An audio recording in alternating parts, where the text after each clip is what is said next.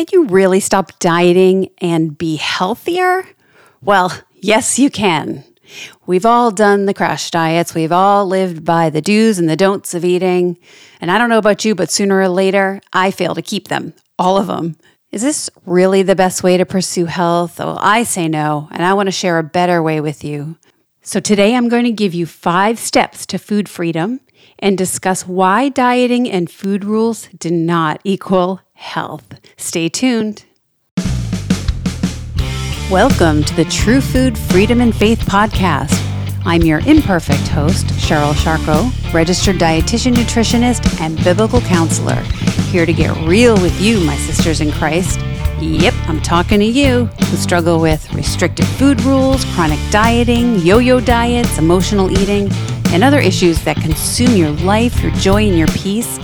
So get your comfy pants on, like I did, and get ready for some real talk about this journey, real nutrition information, and some real solutions so you can live a life in true food freedom and faith. Hello, sisters. Today, I want to talk to you about how you can just stop dieting but gain health for your body and your soul. I know and you know that we are just living in a culture with so many food rules, and they're quite restrictive. You know, you can eat this, but you cannot eat this. Or if you do, it should be this percentage of your calories. Or you should only eat between this hour and that hour. This amount of food is too much in this department, et cetera, et cetera, et cetera. In fact, what's going on now is that these rules actually are carrying some moral tone to them. And the truth is, there's no such thing, no such thing as good food or a bad food. And what's worse with all of this is that this eat by rule mindset actually has produced a significant number of overweight and obese individuals as a consequence. Well, how is that? It sounds like it would be doing the opposite. But for many people, such restrictive food and diet and eating rules, they're not sustainable. I mean, if you've tried them, you know, I know, I've tried them. And they eventually lead to things like binge eating, then guilt, then despair, then binging, and on and on it goes. Whereas being healthy, it's not just about weight. We equate the two, but that's not necessarily true. For many, it's not about losing weight at all. Think about this even if you got to be at this ideal image, this number on the scale that you've been trying to get to of what your weight should be, but you, in the process, you've become consumed by getting there. And now that you're there, you're white knuckling it to stay there. And you live in shame if you don't stay there. Well, that is not health. You have not achieved health if your mind is scrambling day in and day out that way. Also, if you're restricting food until you eventually give up and binge, well, you have not achieved health that way either. If you repeatedly lose weight on a nice crash diet that quote unquote works, only to regain the weight, there are health consequences which are not healthy for your body. If you've made an idol of this, idol of your body, of eating, of keeping the rules, or having guilt when you don't keep the rules, or kind of making an idol of the opinions of others, I know, ouch. You are not living righteously before God, sisters.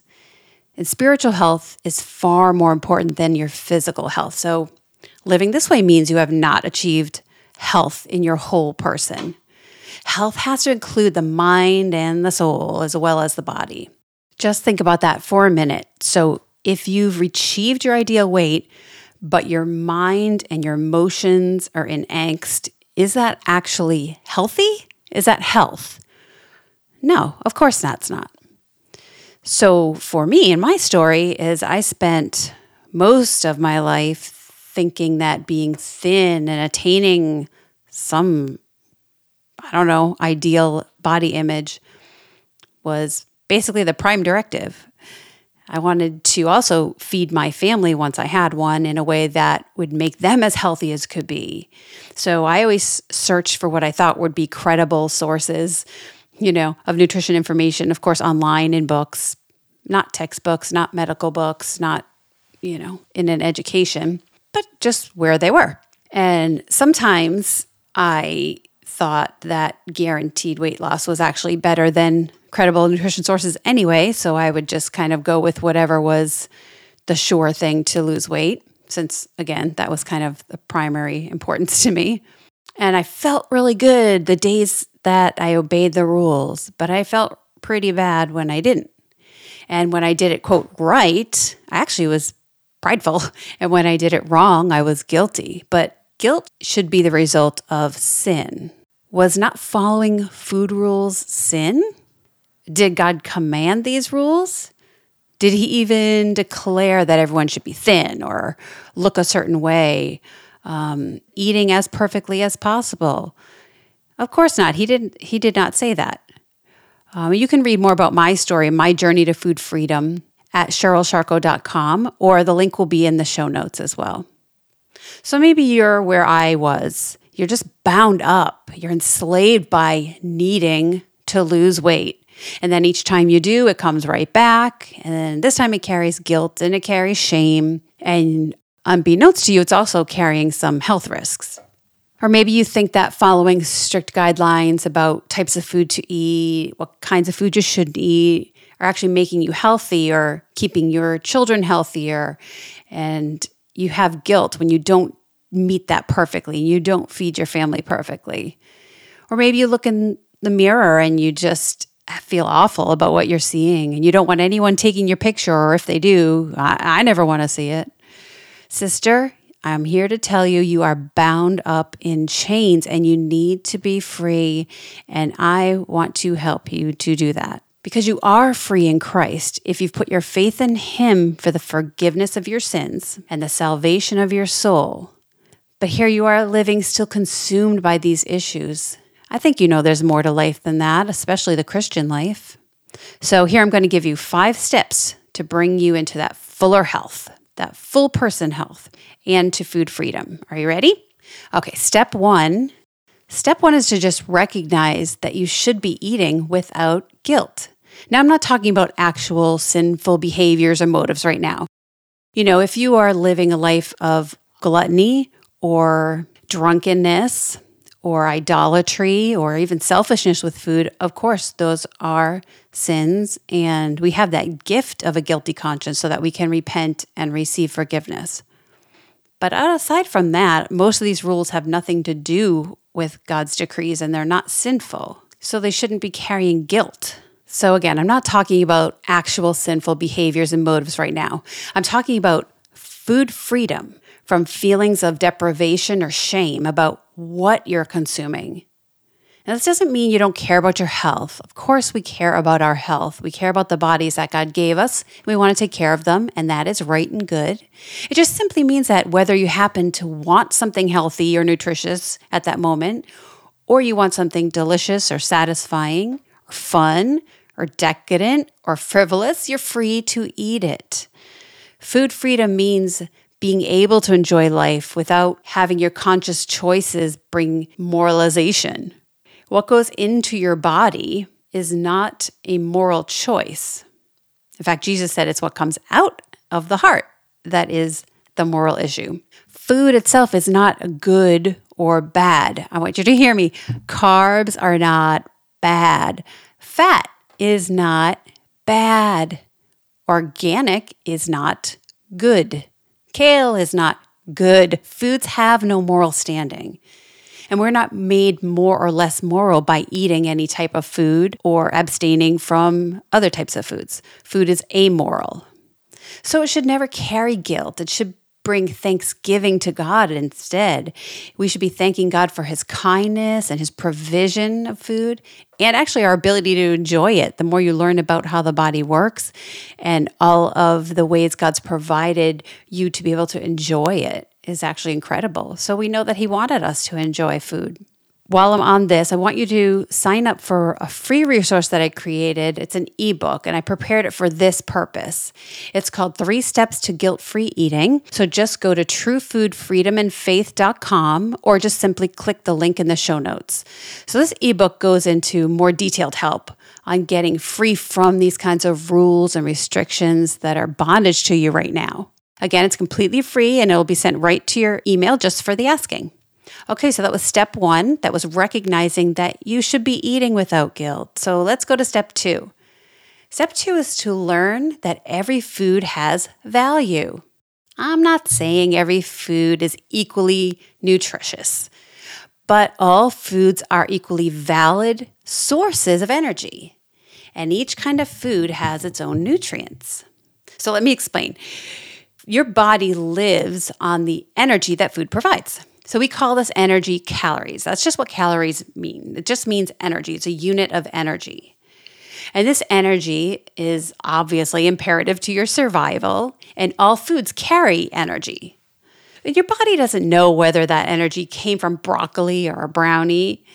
Each food carries different amounts of energy, and the combination of the molecules of each food it determines how well the energy is utilized, how quickly it floods into the body, and there are a lot of nuances there, of course.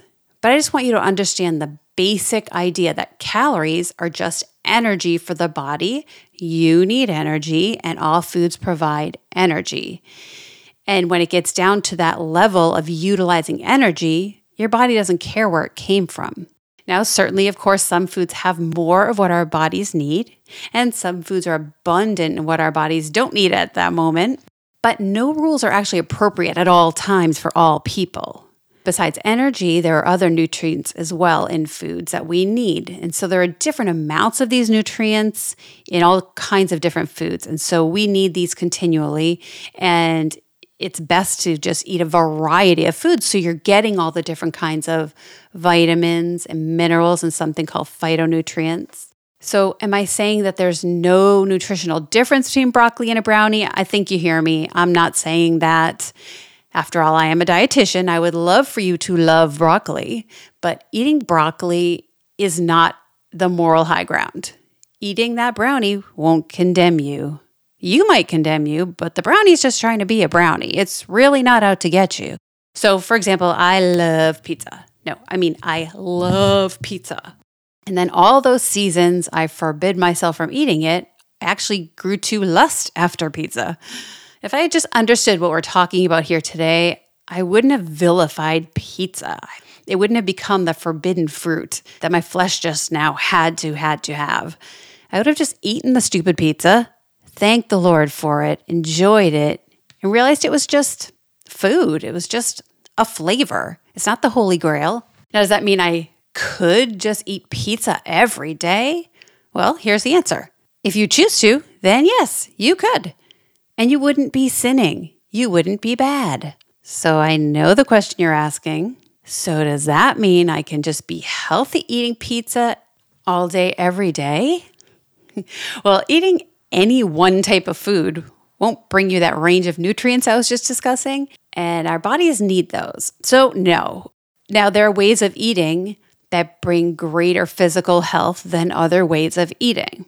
Also, eating abundance of any food that has a higher level of energy than our bodies will use up, and doing that regularly, is also not going to give our bodies what they need, and it won't lead to the best physical health. But there are ways of allowing all foods and having a mindset towards providing your body what it needs. We don't have to be dualistic about this or binary. We don't have to have the kind of thinking that it's one or the other. You know, providing my body, my physical body with what it needs, and allowing all foods to be kind of a part of that picture, that's how we get to health for those who have been bound up by all the food rules and the guilt, like I had been for so, so long. So that was step two learn that every food has value. And since we were just speaking of food rules, let's go to step three, which is get rid of restrictive rules. So I want you to do a little mental exercise with me here. I want you to imagine you've just made a solemn pact with yourself that for an entire month you're going to eat absolutely no chocolate. What's the one thought that's going to consume you for the month? I want chocolate. chocolate, chocolate, everything. I see it, I smell it, it's calling me. So, what happens as soon as we start these restrictions, such as with restrictive dieting? We want it. Why? Well, as always, our answer lies in scripture. Romans 7 tells us that sinful passions were aroused by the law. And when the commandment came, the sin became alive in us because sin takes the opportunity through those laws and rules and deceives us and kills us. Now, this is not talking about food rules. This is talking about God's law, his moral law of righteousness. It's a spiritual thing and food rules are not. However, the principle does apply, and we know it in our lives. We see it. As soon as there's a rule, our flesh wants to fight against it. It's part of our sin nature. And we see this even when we're restricting foods and making all kinds of rules for ourselves. What it shows us is that the sin nature in us, it kind of gets its teeth when we give it rules and restrictions or quote law. But since these diet restrictions weren't God's law to begin with, and we just imposed our own, they kind of just leave us there. So God gave us Christ to live out his law perfectly, and he gives us the victory that he won in that. And he gives us the Holy Spirit to then do the work of conforming us to his law or holiness or Christlikeness. It's a fulfillment of that law that we could never do, but it's done in Christ. But our man made self imposed laws that we give ourselves, they're just not like that. They're different. These rules don't grow us in Christ likeness. Again, I'm not talking about sin associated with eating, such as the gluttony, drunkenness, selfishness, idolatry. In those cases, I want you to keep in mind when we do sin, because a lot of times we Christians have a hard time remembering or really grasping this, that even when we do sin in those ways, we have the guarantee of help to overcome in the Holy Spirit. We have forgiveness in Christ. But I'm not talking about sin. I'm talking about the rules such as, oh no, I ate pasta last night, or I didn't get my macros right today. I didn't burn enough calories on the treadmill or at the gym.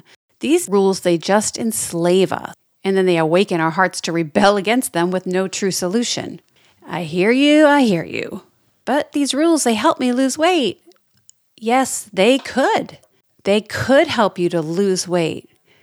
But if they are such restrictive rules, that weight loss is not really likely to stick around for long because you probably can't live with such restriction for too long. And again, we want to change our thinking that weight loss is the end all and be all of our lives or even of health. Now, also, I want you to consider what it says in Colossians 2 physical restrictions and rules that we give ourselves, such as do not handle, do not taste, do not touch, they don't actually help us.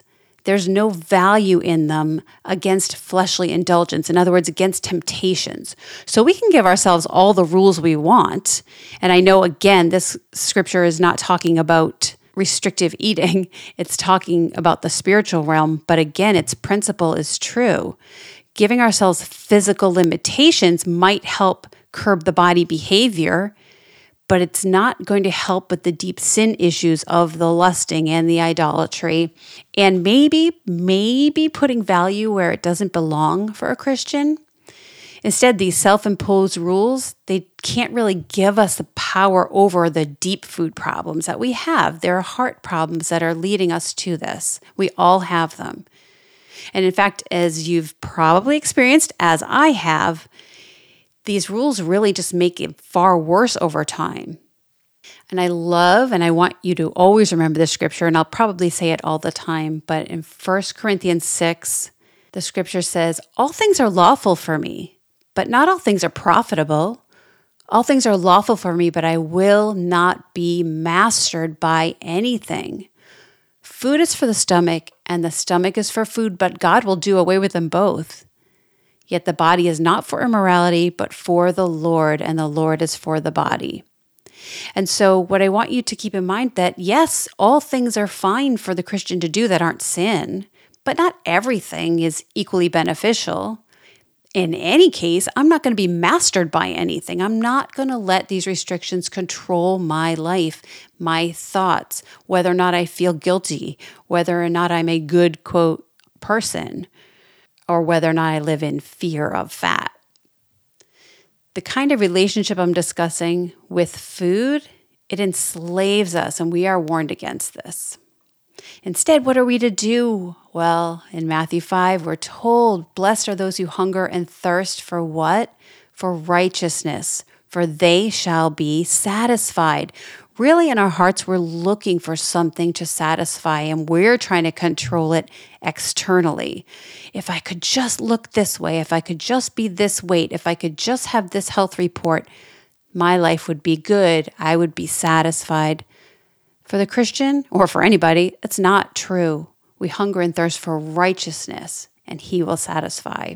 So, step three was getting rid of restricted food rules. Let's go to step four. Step four is to get rid of the false nutrition advice. I'm going to be gentle, but I'm going to say, as a dietitian, this one drives me crazy.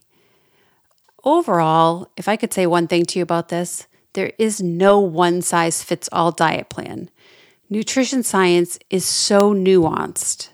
There's no magic pill that's going to make you lose weight overnight. If someone says, eat X and don't eat Y, please, please ask yourself the reason for the rule and who's giving it. Why do they know? How do they know? Is there any reason to believe that other than we want to, or they experienced it and then say it's true? Because unfortunately, some of what's keeping you bound up is just simply false nutrition advice.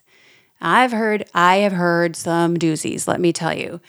And it can be really hard, really hard to find true nutrition information out there. I told you in my history, I was on online.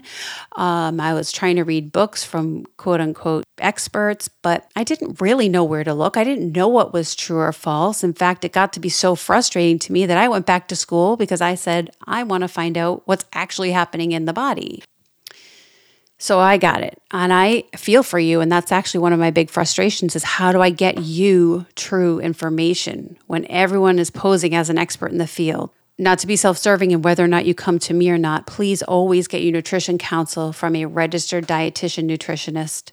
They are the only food and nutrition experts, and they're the only ones with the extensive education in the field. So, getting rid of false nutrition advice is going to be a little tricky if you're not knowing or seeking out a registered dietitian. You're always welcome to sign up for my email newsletter at truefoodfreedomandfaith.com. And you'll be able to get some free resources and free tools and nutrition advice over the months. And it can help you learn how to live a sustainable, that's the key word, a sustainable, healthy life while keeping your eyes and your priorities where they belong on Christ. So the link for that will be in the show notes. Okay, so that was step four get rid of false nutrition advice. Step five, your final step, is listen to your body. Okay, so here I am telling you to ignore all your buffers and your barriers and all the rules you live by. is that scary? Sure, it is. We love rules. They're easy. Rules are actually easy. I know rules are hard to keep, but living by rules is actually easy. We think about it once, we don't have to think about it again, we just follow the rules. But in this case, they can draw us away from the mechanism that God actually designed and created in us to help us know what and when to eat. And they are the hunger and the fullness cues. Unfortunately, if you're like me, you spent years abusing these hunger and fullness cues, and now you can't really hear them. You can't really feel them, and you need to relearn them. It takes a little bit of intention and it takes some practice. It's not easy to learn to trust your body to tell you when you're hungry and when you're not, when you've been living by external rules. It takes unlearning and relearning, but it is 100% possible. Uh, again, there's far more detailed help for you on this specific topic in that free ebook I talked about, The Three Steps to Guilt Free Eating. I would love to see you just sign up for it and you'll get it straight to your email box. It's completely free. You just need to ask for it. I think it will be a resource that you'll be able to save and keep referring back to time and time again as you practice listening to your body and eating without all our restrictive food rules. My hope is that you'll find the help that I didn't have and that I really needed and save yourself some decades by letting me show you the pathway that I had to take to find food freedom, even as a Christian. So, rejecting all of the food rules and all the restrictions and all the practices, it doesn't mean that we don't get to use our judgment and our wisdom and our guidance. That's not the same as following external food rules. As Christians, we love and crave wisdom, we love knowledge, we want understanding. And we have the fruit of self control promised to us as we grow. So, as Christians, again, it's not binary thinking where there are rules and restrictions or it's a free for all there is a middle ground and there's a better way for Christians. So let's just review those five steps to food freedom. Step one was recognize that you should be eating without guilt. Step two, learn that every food has value. Step three was to get rid of restrictive rules. Step four, get rid of false nutrition advice. And step five, listen to your body. So please use these five steps to learn how to achieve full health that considers your body and your spirit and your soul. And you are always welcome to ask me questions or send me comments at truefoodfreedomandfaith.com. And I hope you do. I'd love to hear from you. I'd love to hear what you would like discussed. So make sure you get that copy of your free ebook, Three Steps to Guilt Free Eating, to help and encourage you as you learn this new way of eating and know that you are not alone in it. I've been through it, and I think it's important that you know you're not alone. There's no temptation that's overtaken you that is not common to man. We learn in 1 Corinthians 10. So go to truefoodfreedomandfaith.com or click the link in the show notes. And until next time, remember 1 Corinthians 10:31. Therefore, whether you eat or drink or whatever you do, do everything for God's glory. See you soon.